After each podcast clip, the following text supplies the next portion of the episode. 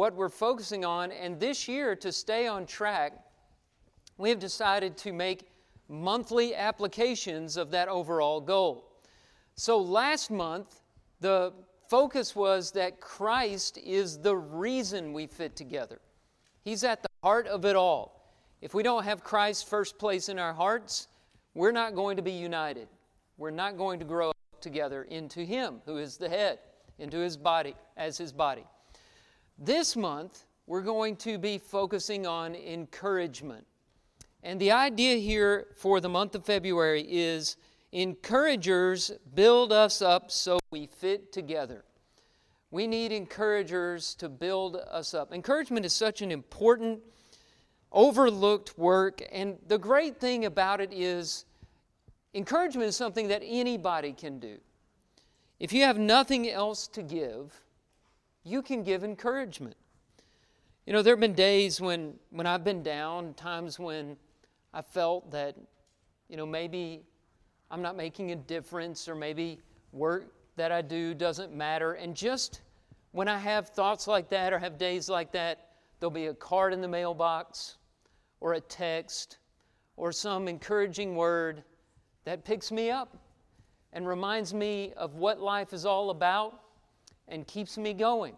I think it was Mark Twain who said, I can go two months on a good compliment. Don't you feel that way? You know, just, just a little word goes so far in helping our attitudes and helping our emotions, uh, our drive, our motivation. So, this is an overlooked but very important work. So many people are starving for words of encouragement. The ribs are showing on their self worth because they've been overlooked. No one has been feeding them the encouragement they deserve. Without it, a person may be able to exist, but that's not real life. Jesus wants us to have abundant life. And part of that is being in a place where there is a lot of encouragement. And so that's why we want to focus on encouragement this month. Let's all be encouragers as we build one another up so that we fit together and no one slips through the cracks. The imagery behind our goals that you've probably seen on the slides that Patrick has designed so well is of a puzzle being put together. Have you ever put one of those puzzles together with like 3,000 pieces and you get to the end and there's just one piece missing? Isn't that frustrating? It doesn't matter that 2,999 pieces are in place. The whole picture is not intact, it's not complete it's not as it should be because of one missing puzzle piece. So we don't want that to happen here. We want everyone to feel uplifted and encouraged. And the best way to make that happen is to make it a personal responsibility to encourage one another. Uh, one thing that the elders have suggested and wanted me to communicate to you is this month they want us all to make an effort at writing cards.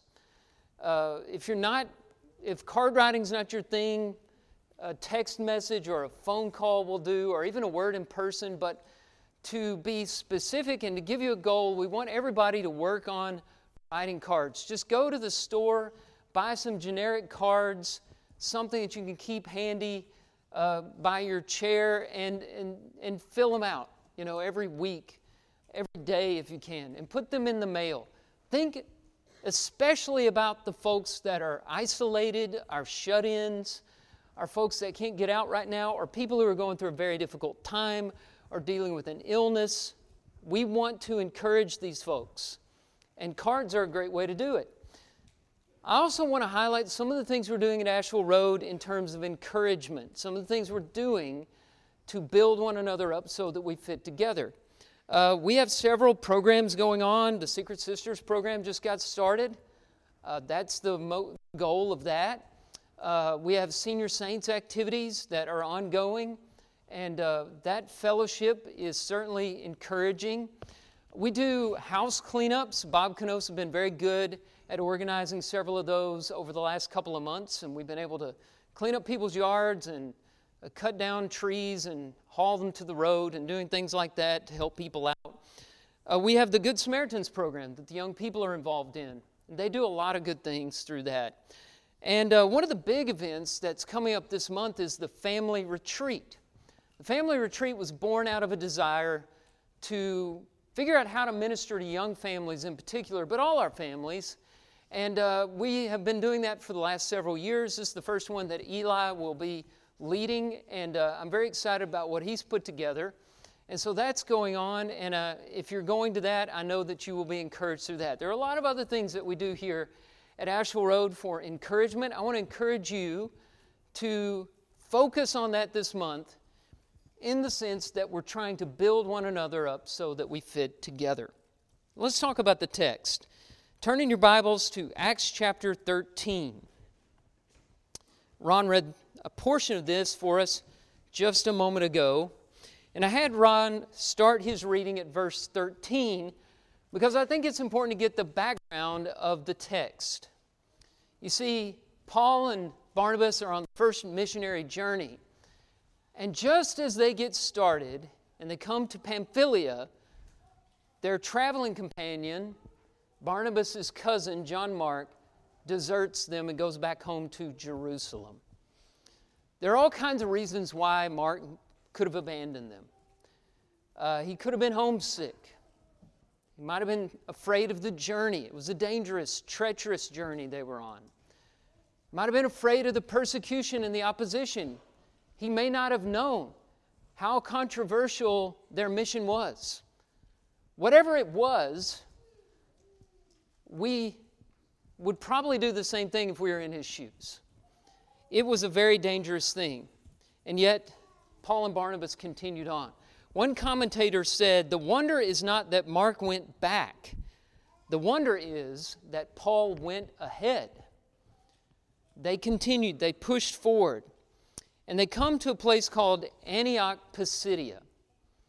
And while they're there on the Sabbath day, they go into the synagogue and the rulers of the synagogue ask, verse 15, Brothers, if you have any word of encouragement for the people, say it. That's where the title of today's lesson comes from a word of encouragement.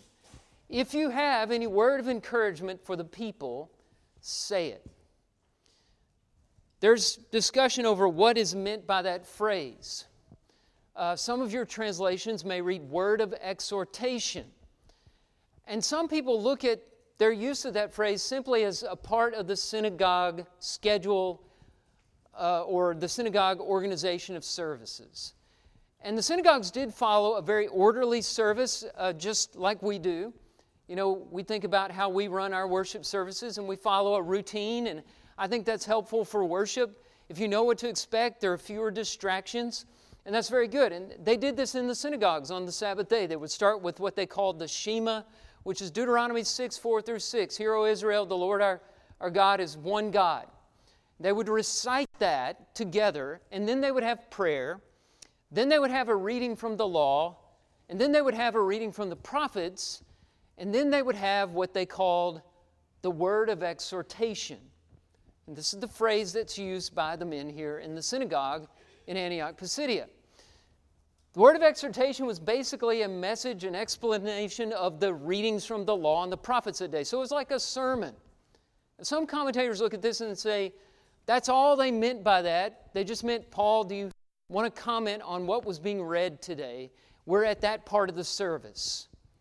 But I want to point out to you that the word translated encouragement or exhortation is paraklesis in Greek. It's a compound word that means a calling alongside. And it has to do with coming up alongside someone who is troubled and giving them comfort, giving them consolation, helping them along. Paraklesis. And they asked for a word of comfort, a word of exhortation. In, in a sense, all Scripture serves as a word of encouragement. In Romans chapter 15, verse 4, Paul says, through the endurance and the encouragement of Scripture, we might have hope. And so I believe that, you know, maybe they were talking about the schedule of services, but that wasn't all they were talking about. They firmly believed that a word from the Lord through Paul would be an encouragement to that church. And here Paul and Barnabas were probably discouraged over the departure of Mark. There's a lesson here. Sometimes the best way out of discouragement is to look for somebody to encourage. You can't control how much encouragement comes to you, but you do have control how much comes from you. And sometimes the best way to lift your spirits is to encourage somebody else. That, at least, is what Paul and Barnabas were doing here in Antioch Pisidia on this particular Sabbath day. Our plan is to an- analyze the message that Paul gave and to use it as an example of giving encouragement to others, and just to see how encouraging the word of the Lord truly is. Uh, people joke about uh, sermons today that they're three points in a poem. What's interesting here is this sermon has three points, each one introduced by the word brethren or brothers or something akin to it. And, and he quotes from Jewish poetry. So I guess Paul, you know, may have started this trend of three points and a poem. I've got three points. I don't think I'm going to throw any poetry at you this morning. But we're going to follow this, these points of this lesson as an example of a word of encouragement. So let's start, number one, to those overwhelmed by life, Paul says, God is in control. He gives a history lesson at the beginning of this sermon, which starts in verse 16. And for us, a history, history is a study of human events. We control history. We're the player, the major players. We are the subjects of history. But in this history lesson, it's God who is in control. Now, I want you to look at these first few verses of the sermon and notice the verbs. All of them apply to God. Notice what He's doing throughout history for His people. Notice the control that He has, regardless of what men try to do. Verse 17, first of all, He says, that in the days of the patriarchs, the God of this people, Israel, chose our fathers. And so, number one, during the days of Abraham, Isaac, and Jacob, God chose Abraham's family to be his special people. Secondly, when they went down to Egypt, he says, verse 17, that God made the people great during their stay in the land of Egypt. What does it mean by made their people great? Well, you go to Exodus chapter 1 and you read about that.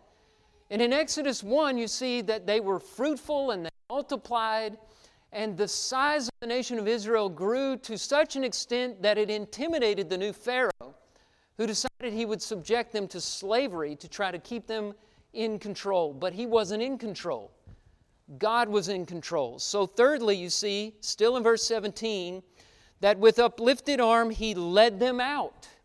He led them out of Egyptian slavery. Next, verse 18, for 40 years he put up with them in the wilderness. Now, some translations say he carried them through the wilderness. But he put up with them, he carried them, they provoked him with their complaining, they grumbled, they had their own ideas, but still, God was in control. Verse 19 After destroying seven nations in the land of Canaan, he gave them their land as an inheritance. This is the conquest of Canaan. They were settled in the land just as he promised they would be. Then, verse 20 this took about 450 years. Then we come to the days of the judges.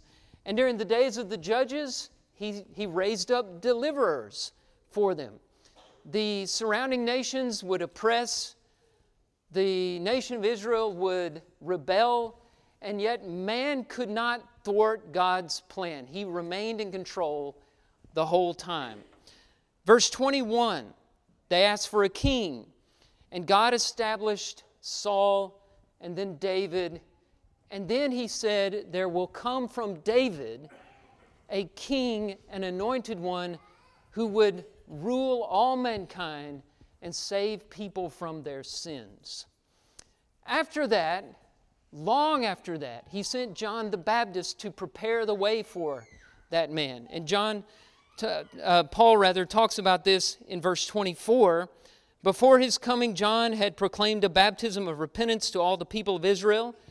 And John was finishing his course. He said, What do you suppose that I am? I am not he, no, but behold, after me one is coming, the sandals of whose feet I am not worthy to untie. And then finally, in this history lesson, he shows that he brought Jesus, the Savior, as he promised. Verse 23. So, this survey of history has God as the subject, and throughout the whole thing, he is always in control. So, if you're overwhelmed by life and it's spinning out of control, and you feel that there's no way that you can ever carry this burden, let it go and realize that you're not in charge of things. God is in control and He can handle it. Life can be especially overwhelming when we feel that our hand is at the tiller and everything depends on us. That's when we need to remind ourselves it's not us, it's God. He's in control. That's not to say that we don't have choices to make. Of course, we have choices to make, but even when we make the wrong choices, we can't get in the way of God's will. Uh, there are some examples that Paul brings up in later verses, verses 27 and 29. He talks about how the enemies of Christ who fulfilled, they fulfilled God's promises by condemning Christ. They, they unwittingly played a role in bringing God's plans to light. There's an analogy that I heard one time that I think is very helpful in understanding how our free choices work within the, the will of God. Uh, you can think of a cruise ship on its way to England. And you get on this cruise ship, and inside the cruise ship, you have all kinds of choices you can make. You can live your days out as you like. You can uh, choose the entertainment you want. You can eat the food that you want. You can um, go to a show or you can, you can uh, do some other activities. And everybody's moving about the boat according to their wishes and their desires. But the ship is still headed to England. And there's nothing anybody can do, no choices they can make inside that boat to change the course of the ship. It's going to go to England. And that's how our lives are. There's a sovereign will of God overriding everything. Within it, we have our choices to make. But overall, God's purposes will be fulfilled. And the people who have the best lives are the ones that seek to align them with the will of God, knowing that He is in control. Don't be overwhelmed. Know that for those who love God, all things work together for good. Romans chapter 8, verse 28. Let's look at the second point here. Number two, to those who are overwhelmed by uncertainty, the Messiah has come. This is the climax of Paul's sermon. In the first point, he identified the Messiah as Jesus. Now he has to prove what he has claimed. These people don't know Jesus and they may have heard false ideas about Jesus. So Paul has a burden of proof on himself. He has to show that Jesus is the one who was promised by the Old Testament scriptures. And he does this using three lines of evidence. Number one, he points to his innocence. Look at verse 28. Paul said, They found in him no guilt worthy of death. You study the trials of Jesus under Pontius Pilate in John chapter 18 and 19, three times Pilate says, I find no guilt in this man. This man is innocent. This man is not guilty. It was clear that Jesus had been set up. He had not committed the crimes that he had been accused of. In fact, this man had never done anything wrong. There's no sin in him. 1 Peter chapter 2 verse 22. He was tempted in every respect as we are, yet without sin. Hebrews chapter 4, verse 15. And so, first of all, he pointed to his innocence. The only man who ever lived who never sinned. Number two, Paul points to the prophecies. He's in a synagogue, his audience is Jewish. They're familiar with the Old Testament prophets, and so he refers to them again and again and again showing that they are pointing to Jesus of Nazareth as the Christ. There are over 300 messianic prophecies in the Old Testament. Now let's look at what Paul said. He said that if those who lived in Jerusalem and their rulers did not recognize him, it was not because they did not understand, it was because they didn't understand the utterances of the prophets, verse 27, which were read every Sabbath. Look at the scriptures, he says, and you'll see that Jesus is the one. Verse 29, he says, They unwittingly carried out all that was written of him. And then you have in verses 33 through 35 a string of verses that he pulls from the Old Testament to show that the Messiah was the one that God would raise from the dead. He quotes from Psalm 2, verse 7 and verse 33 You are my son, today I have begotten you. And then he goes to the book of Isaiah, chapter 55, verse 3, in verse 34, when he says, I give you the holy and sure blessings of David. And from there he goes to Psalm 16, verse 10, which he quotes according to verse 35 You will not let your Holy One see corruption. He points out that David himself, the king, could not have been speaking of himself because he died and he was buried with his fathers, and his bones remain in that tomb to this day. Who was he talking about? He was talking about Jesus because Jesus was raised, which was his third point. Not only was he innocent, not only did the prophecies predict his coming and identify Jesus as the Christ, but thirdly, and mostly and, and probably most convincingly, this man was raised from the dead. Now, he says two things about this. First of all, he points to the empty tomb. Look at verse 29 again. They took him down from the tree and laid him in a tomb. You and I might just pass over that without thinking. But if you're in Antioch Pisidia, not far from the city of Jerusalem where Jesus was crucified, you would have known about the tomb. You would have known that Jesus was laid in the tomb of Joseph of Arimathea. And if you wanted to, you could go and visit that tomb. And if you went to that tomb, you would have found that there was no body in it, it was empty. 50 days after the crucifixion of Jesus Christ, Peter stood in the same city where he died and was buried and proclaimed him as the risen Lord, and no one produced the corpse. Now, there were a lot of enemies. All they would have had to do to stop Christianity in its tracks is to produce the, the body of Jesus and it would be over. But nobody did it. You know why? There was nothing in the tomb, it was empty. The second thing he brings up are the eyewitnesses.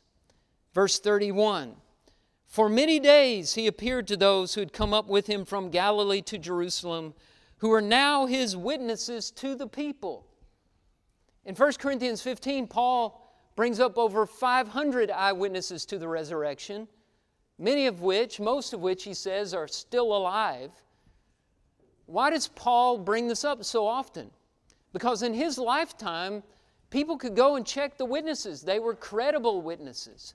There were hundreds of them who saw Jesus after he died. What was their motivation for claiming Jesus was the Christ? They were persecuted for saying that. I'm with Blaise Pascal, who said, I believe those witnesses who get their throats cut, their only motivation for making these claims is that they were true. And so Paul stands up and he says, We live in times of uncertainty, but I'll tell you one thing we can know for sure, and that is Jesus of Nazareth is the Messiah, the Savior of the world. Because number one, he was the only innocent man who ever lived. And number two, the prophecies, your scriptures point in that direction. And number three, he's risen. And we know this from the empty tomb, and we know this because of the eyewitnesses who saw him. We live in an extremely confusing world. We live in a time when people are trying to tell us that up is down and down is up.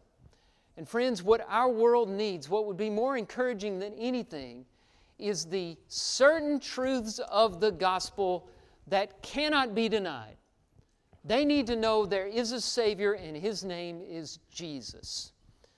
Isaiah described our time well when he said in Isaiah chapter 5, verse 20, Woe to those who call evil good and good evil, who put darkness for light and light for darkness, who put bitter for sweet and sweet for bitter. I don't think a better description of our time could be said. The world asks us to believe things that can't be supported by, by truth. They say, look at the science, and then they go against science. They say, look at the truth, and they go against truth. They say, be true to yourself, and then they deny themselves. There is truth, and it's found in God's Word. And when we're confused and uncertain and we don't know what to do and we're bewildered, it's God's Word that can bring us back. So many people are living in a fog. But what is fog? I saw a study one time, and it said that um, a dense fog covering seven city blocks to a depth of 100 feet, condensed into water, wouldn't fill a drinking glass. That's very interesting. Fog can blind you, can block your vision, it can confuse you, disorient you. But what is it? It's not even a glass full of water. And that's how the confusion of this world is. It dissipates in the clear sunlight of the Word of God. It's a confusing time. Sometimes we're like the doctor who was giving three older men a memory test. And the first man came in, he said, What's one plus one? And the man said, 274. The second man comes in, he said, What's one plus one? He says, Tuesday. Third man comes in, he says, What's one plus one? He says, Two. He said, Oh, that's great. He said, How did you get that answer? He said, I subtracted 274 from Tuesday. You know, that's the confusion we live in today. We're just, we don't know up from down, good from evil, bitter from sweet. We live in a fog. And when we're confused and everything's upside down, we have to turn to the only thing that's certain the Word of God. After John, John F. Kennedy Jr. died in a plane crash in 1999, Stephen Hedges, an amateur pilot, wrote a column about the difficulty of flying a plane by instruments. It's a necessary skill if you want to fly at night or in a fog. And during one of his lessons, he noted, I flew the headings and turns as instructed, but even with 10 hours of instrument flying in my logbook, I was amazed at how quickly the plane slid into a banking turn if I diverted my attention for just a few moments. The first time it happened, a pang of panic shot through me, a momentary fear that made it even more difficult to comprehend what the plane was doing. But when he heard his instructor next to him say, Watch your bank, Hedges quickly leveled the plane there are times when we're forced by uncertainties to fly in the fog, to fly at night when we cannot see. And that's when we need to turn to our instruments, the Word of God. Another illustration deep sea divers talk about how you can go so deep you can get into complete darkness. And in that environment, in deep sea water, it's impossible to tell up from down it's hard to gain your equilibrium. So, what they do is they feel for the bubbles coming out of their oxygen tank. And the bubbles always go up. When you don't know where you are, feel for the bubbles. And then you'll see where up is. You'll see where the light is.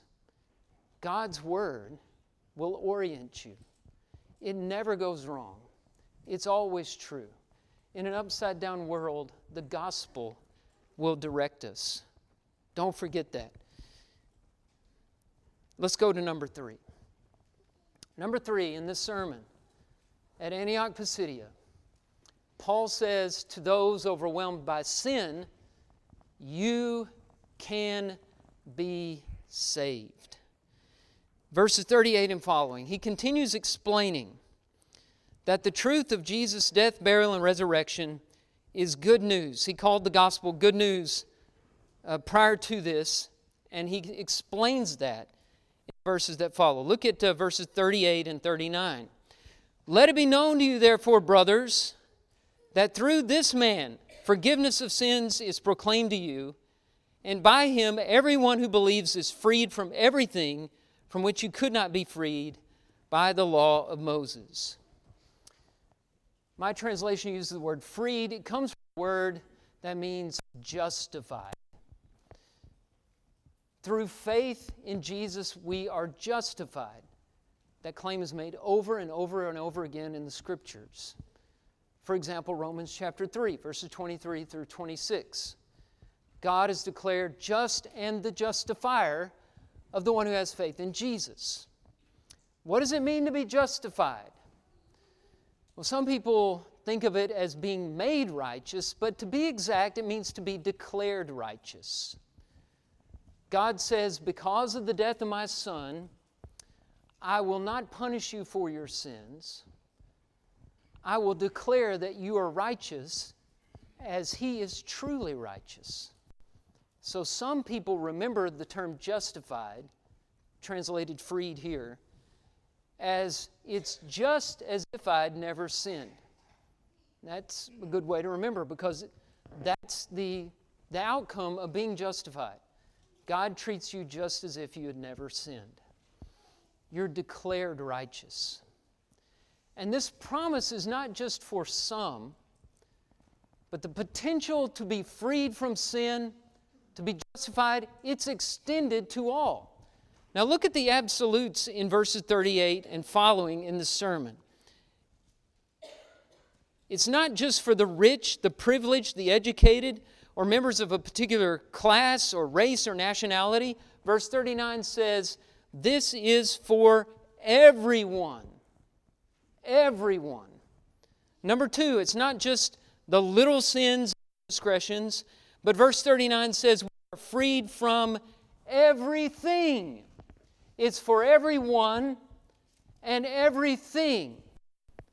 And number three, he says it's not just grace and mercy that you can imagine, that you are capable of, but it goes beyond that. Quoting from Habakkuk, or rather Haggai, he says in verse 41 Look, you scoffers, be astounded and perish for I am doing a work in your days, a work that you will not believe even if one tells it to you.